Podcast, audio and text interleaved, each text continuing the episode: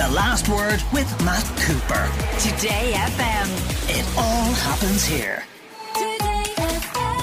And so let's continue our build-up to the Rugby World Cup, and I'm delighted to have a member of the twenty fifteen squad with us today, still playing for Munster but no longer involved in the Irish setup, but will be on your T V screens during the campaign. Simon Zebo, thank you very much for taking the time to join us. How are you? Very good, thank you. Thanks for having me. Tell us, any bit here though, bit jealous and envious, given that you're still playing, you're training for Munster for the start of the new season, that you're not part of this with the Irish squad? Uh, no, I, I wouldn't say jealous or anything. Um, like if I had the opportunity maybe last year to, to play a bit more, um, but it, it might have been different. But, you know, health was an issue for me last year. Um, minutes on the pitch, there there was a lot of things that kind of culminated in me, you know, not being able to put my best uh, foot forward, but that's okay. I kind of got used to that environment, um, being away in Paris and, and playing my rugby over there and seeing the lads uh, represent our great country. So I got used to it. Um, and yeah, I've got my supporters cap on and I'm hoping for an excellent tournament from our boys. Indeed. So, so much to ask you about. I want to talk to you the first about the whole thing of the World Cup in France. Given that you had a number of seasons over there before returning to Munster, what sort of pressure would you expect to be on the French team as hosts? And how well do you think are they likely to react to that? Um, I, I, yeah, there will be a lot of pressure on them. That's for sure. The media, you know, have them as or see them as favourites for a number of years out of the World Cup. Um, and the pressure, I, I don't think it'll get to them, to be honest. There's a lot of young players there who who play with the kind of free spirit, uh, freedom.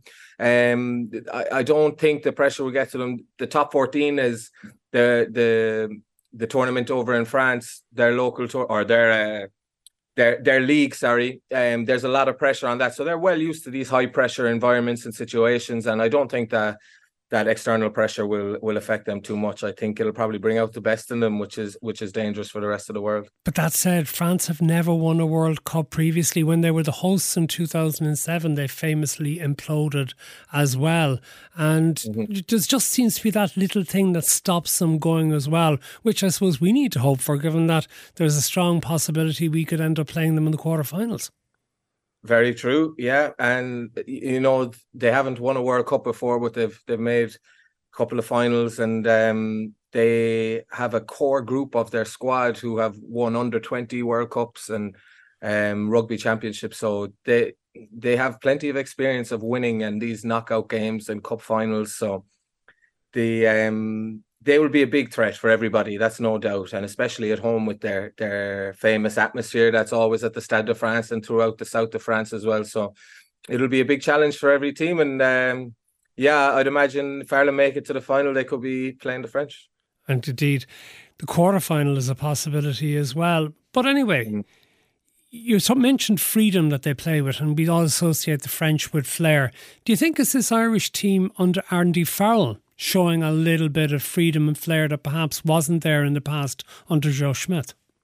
For sure, yeah. There's there's um, an an, uh, an exciting attacking brand of rugby. It's plenty of ball in hand, minimal kicking. Um, you know, wingers and fullbacks and and back three players, you know, expected to to get their hands on the ball as much as possible and get off their wing and, and work hard. And yeah, everybody seems to be, uh, it seems they seem to be on the same page and, and playing a really nice brand of rugby. It hasn't obviously clicked perfectly in the past couple of games, but that's what they're there for. To um, you want to peak at the right time, and I've no doubt that they'll be peaking in the coming weeks. And yeah, it's an exciting brand of rugby and um, exciting times ahead for Irish rugby. Is there a little bit, I mean, I know I asked you about jealousy and envy earlier about the World Cup, but is there any sense of regret almost that you weren't there for Andy Farrell coming in to replace Joe Schmidt, that he might have been more accommodating of your style of play than Joe Schmidt was? Um, I like I, I love Andy as a coach. I love him as a person. Um, and I would have loved to have probably had him as a coach at a earlier stage of my career, potentially. Um, Just because, you know, obviously we see how, how good he is as a head coach, and the nice style of rugby would definitely suit me. Um, so it, it, yeah, um, like I wouldn't regret going to France or, you know, um, my lack of health last year. These are things kind of one in my control, which I was happy to do so. But the second, uh, the latter, um, you know, is out of my control. So uh, timing is everything. And I haven't had a lot of time with Andy as coach. So um, that's not a regret. It's probably a disappointment, I suppose. But uh, I wouldn't regret anything. Yeah. Going back to the twenty fifteen Rugby World Cup, what do you think from that will Ireland use to their benefit in this World Cup? What, you know, they, the phrase learnings will have been taken from that and what happened as well in twenty nineteen? Um, I, I'd say maybe just the, like the difference in level probably from group matches to quarterfinals. Like we had France in the twenty fifteen group, um, which was a huge game, probably took a toll a little bit. Um, the group games potentially taking a toll, I don't know, mentally maybe. Yeah, so just on that, because everyone goes on about what happened, beating France brilliantly twenty-four nine in the pool game to win the group, and then playing Argentina the following week, down five quality players, and everyone blaming the absence of those players and not having the replacements in depth.